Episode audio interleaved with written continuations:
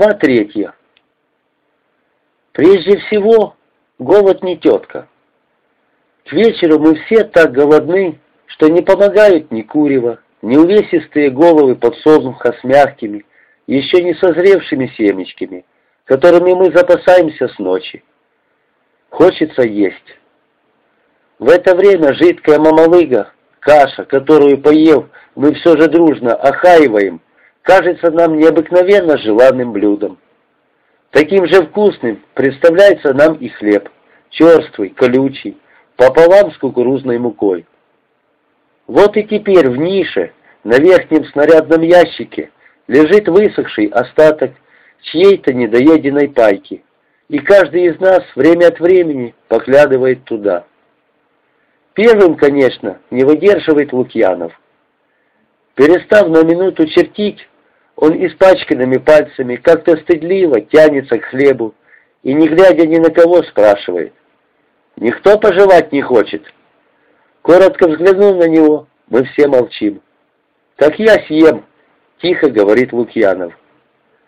И он жует этот кусок, с усилием двигая челюстями по тонкой кожей худых щек, а мы глотаем слюну и отводим взгляды в сторону. Лукьянов только недавно вылез из-под шинели. Дважды в день, утром и вечером, его трясет малярия, и только к ночи он немного приходит в себя. Мы прощаем Лукьянову несдержанность, понимая, что в плену ему пришлось хлебнуть горе. Хлеб он съедает до последней крошки и поглядывает на небо, еще полное золотистого отцвета заходящего солнца. На стене же окопа и на бруствере уже нет ни одного лучика. Все внизу застлано тенью. Откуда-то тянет прохладой, медленно наступает вечер. Все мы нетерпеливо ждем того часа, когда на землю опустится ночь. Ждет его и желтых. Ночью он ходит к начальству или в пехоту, где у него много друзей и знакомых, ведь старший сержант — ветеран полка. Ждет вечера и попов. Сразу, как только стемнеет, он вылезает из окопа и начинает хлопотать возле пушки, протирает запыленный казенник, прицел, вытряхивает чехлы и обновляет маскировку. Лешка вечером, словно молодой медведь, валяется на траве или бродит возле огневой в поисках мелких приключений. При удобном случае он не приминает улизнуть в деревню, где ему удается иногда раздобыть вина и закуски. Лукьянов, как только приносят ужин, наедается и тихонько пристраивается подле окопа, уйдя в свои затаенные думы. Я тоже жду того часа, когда можно посидеть в тишине на бруствере и вслушаться в ночь, всегда полную далеких и близких, явных и загадочных звуков. Но в их бесконечном множестве я стараюсь уловить шаги, легкое шуршание по знакомой тыловой тропке. Я жду их долгие, мучительные сутки, жду, сам не зная почему, наперекор своей воле. Меж тем быстро темнеет. Вечер гасит в небе золотисто-опаловый свет. С востока наплывает и ширится глухая синевато-сизая тень, а коп погружается в сумерки. В снарядной нише и под палаткой, которая накрыт дальний конец нашего убежища, уже ничего не видно. Значит, пора вылезать. Желтых, став на колени, подпоясывается широким румынским ремнем со множеством дырочек, небрежно одергивает гимнастерку и глуховато командует. «А ну, собирайся за ужином! Пойдут сегодня...» На момент он замолкает, оглядывая нас. «Пойдет Лукьянов и...»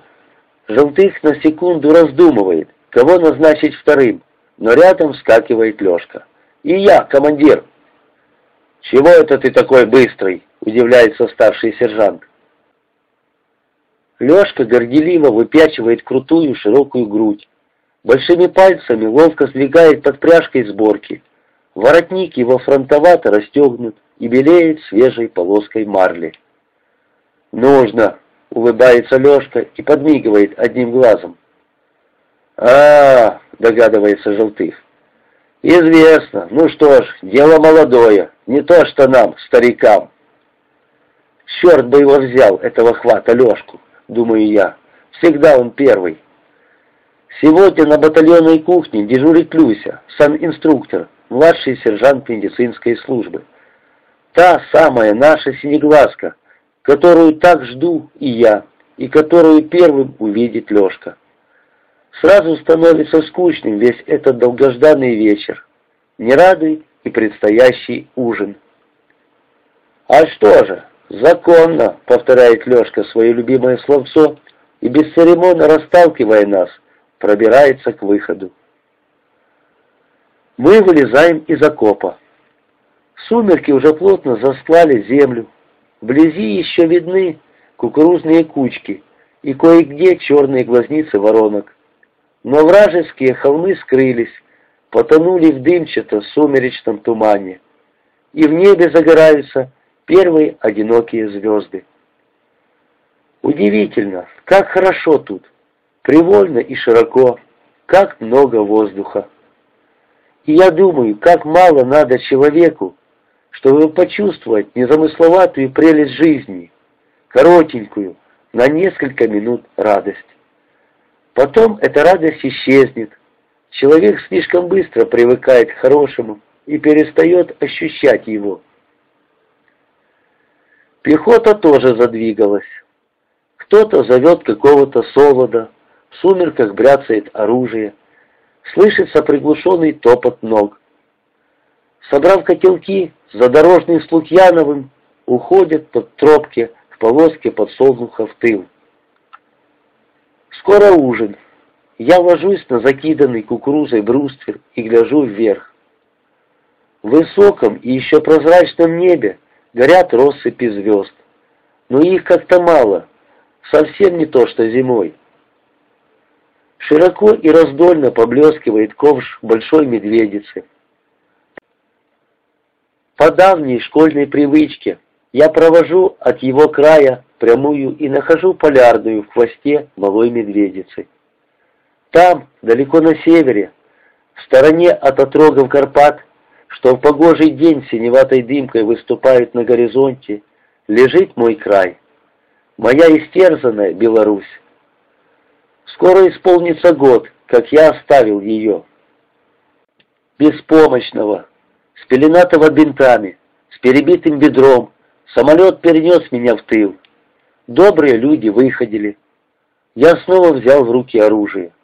Но там остались мои земляки, мои старенькие родители. Остались в лесах партизаны, родного отряда «Мститель». Я не попал к ним обратно. Военная судьба забросила меня на фланг огромного фронта в Румынию. Но что поделаешь, моя душа там, в далекой лесной стороне. Как аист, Кружит она над ее полями, перелесками, большими и малыми дорогами, над соломенными стрехами ее деревень.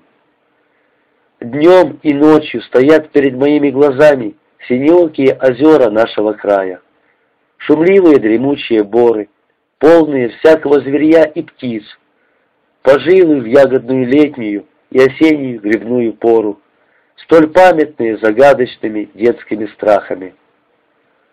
Но то было давно, в полузабытое и непостижимо беззаботное время, когда на земле был мир. Теперь все изменилось.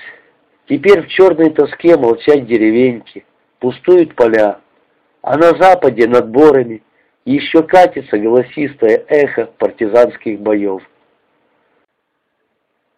Другой, суровой и беспокойной жизнью живет теперь моя Беларусь непокоренная, героическая, славная многотрудными делами тысяч своих сражающихся и павших сынов. И я всегда ношу в себе молчаливую гордость за них, скромных моих земляков, и знаю, что в большом неоплатном долгу перед моей землей и моим многострадальным народом. Но я только солдат.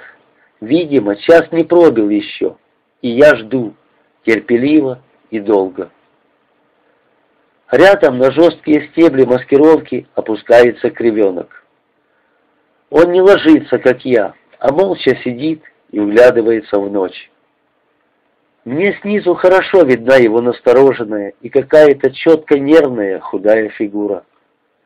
Голова у Кривенко большая, лобастая, пилотка надета поперек. Парень он с норовом, молчун, и, как говорит Лешка, совершенно без чувства юмора. Поэтому они принципиальные противники. Меня также не очень располагает его характер. Но мы тут самые молодые с ним, что невольно и без слов дружески связывает нас. И еще, с самого начала войны наши сердца глухи к слову «почта». Мы не бросаемся, как все, к солдату, который приносит из штаба письма. Никто никогда не прислал нам ни одного треугольника. Мои родители в оккупации, у Кривенко их нет совсем. Но вообще он неплохой товарищ, хоть и упрямый. Правда, из-за своего упрямства Кривенок уже не раз был наказан. Как-то возвращаясь из Санбата, где ему залечили рассеченное лицо, он встретил разведчиков с двумя немцами. То были языки, за которыми ребята несколько ночей подряд ползали в тыл к врагу и теперь, довольные удачей, вели пленных в штаб. Но где Кривенку было разбираться в этом, если еще болела щека, и жажда мести распирала его душу? Он набросился на пленных. Взбешенные хлопцы едва спасли языков, и вместе с ними привели в штаб Кривенко, под глазом которого расплывался багровый синяк. В штабе его долго ругали разведчики, начальники служб, и, наконец, для окончательного разговора привели к командиру дивизии. Тот также, не щадя, отчитал солдата, но Кривенок не промолвил ни слова в свое оправдание. Все молчал, и полковнику, наверное, показалось, что он раскаивается. Вдоволь покричав, командир спросил, «Ну ты понял, будешь еще самоуправничать?» Солдат, насупив изувеченное лицо, молчал. «Я спрашиваю, отвечай!» «Попадутся, все равно поубиваю», — мрачно пообещал Кривенок. Этот ответ и решил судьбу упрямого солдата. Кривенок попал в штрафную роту, где ему, однако, посчастливилось. Провоевал три долгих месяца и даже не был ни разу ранен. Потом на бесчисленных дорогах войны он все-таки отыскал свою часть и однажды с трофейным пулеметом на плече заявился на батарею. Желтых воршливо пожурил хлопца и зачислил его в пулеметчике. Разумеется, по совместительству с обязанностями орудийного номера. «Слушай, Кривенок», — спрашиваю я, — «откуда ты родом?» «А ниоткуда». Как это? А так. Родился под Смоленском, а потом, когда мать умерла, где только не побывал. Все детдома обошел. Плохо все же так, без родного угла. А на черта мне угол. Тебе много пользы от него. Много, говорю я, подумав. А мне плевать. Гадов бить всюду одинаково, ворчит Кривенок. Голос у него раздраженный, отрывистый. «Чего это ты нервный такой?» Как можно добродушнее спрашиваю я. Но Кривенов только ругается. «А ты не будешь нервный? Расписать тебе морду так, небось занервничаешь». Люди с разными лицами живут. Живут. Он ерзает на комьях и глядит в сторону, опершись на локоть. Знаю, как живут. Каждому от тебя отвернуться хочется. Это ты напрасно. Девок же у нас нет. Чего стыдиться? Девок, девок, едва слышно ворчит кривенок. Плевать мне на девок. Однако он заметно нервничает, швыряет в темноту ком земли, вытягивается на бруствере и снова садится. Да и тут Люська это ходит. Так вот в чем дело. Это правда. Она всегда меняется, становится более сдержанной и мрачнеет, когда встречается взглядом с Кривенком, хотя ведет себя с ним, как и со всеми. Да и Кривенок, кажется, старается быть подальше от нее и никогда не заговорит, не поздоровается. И вдруг меня осеняет догадка, от которой холодеет на сердце. Неужели? Но, видимо, так. И креветок, будто в подтверждение моей мысли, говорит. Как малому или больному ко мне. Раньше такая не была. Ну вот, так оно и есть. И ему она не дает покоя в жизни, думаю я. Теперь понятно, отчего он такой нервный и грубый, особенно, когда появляется Люся. Затаив дыхание, я жду, что еще скажет он. Но креветок молчит, и я тоже умолкаю. Что я могу сказать ему? Сказать, что и мне она снилась дважды, что и я вот теперь лежу и думаю, придет ли. Так хочется видеть ее, слышать, чем-нибудь угодить ей. Необыкновенная, непонятная и никогда прежде не испытанная нежность к этой девушке наполняет меня. Эх, Люся, Люся. Когда я пришел в полк, она была на батарее санитарным инструктором. Я видел девушек-санинструкторов и в других подразделениях. Они, казалось мне, несколько свысока относились к нашему брату-солдату и больше тянулись к офицерам. Это было понятно, но это и отталкивало нас. Синеглазка же была простая, удивительно общительная и ко всему еще очень красивая девушка. Невысокая, подвижная, с виду совсем еще девчонка лет шестнадцати. Она вела себя так, будто не знала, какая на самом деле хорошая. У нас она пользовалась всеобщим уважением и у бойцов, и у командиров, молодых и постарше. Мы чуть ли не наперебой старались сделать ей что-нибудь приятное, как-нибудь облегчить нелегкую ее фронтовую жизнь. Правда, она не из тех, кто принимает ухаживание и заботы.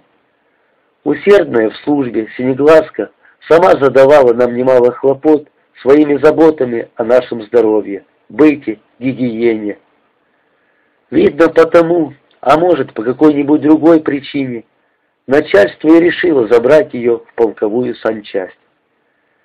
Ее перевели от нас, но никем не заменили. А девушка не забывает своей батареи, почти каждую ночь прибегает к нам, и, наверное, половина из нас тайком влюблены в нее. Она будто не замечает того, по-прежнему со всеми одинаково весело и, как всегда, заботится о нашей окопной жизни. И все же порой кажется мне, что это не совсем так, что кто-то приворожил ее сердце, иначе не присохла бы она так к нашему расчету. Мы молчим и терпеливо ждем, сторожка вслушиваясь в неясные звуки ночи. Только тех, привычных и желанных нам звуков, не слышно. «Да, ну что ж», — отвечает Кривенок на какие-то свои мысли. «Поздно уже». У меня ноет, щемит сердце, и все думается, что сегодня Люся уже не придет.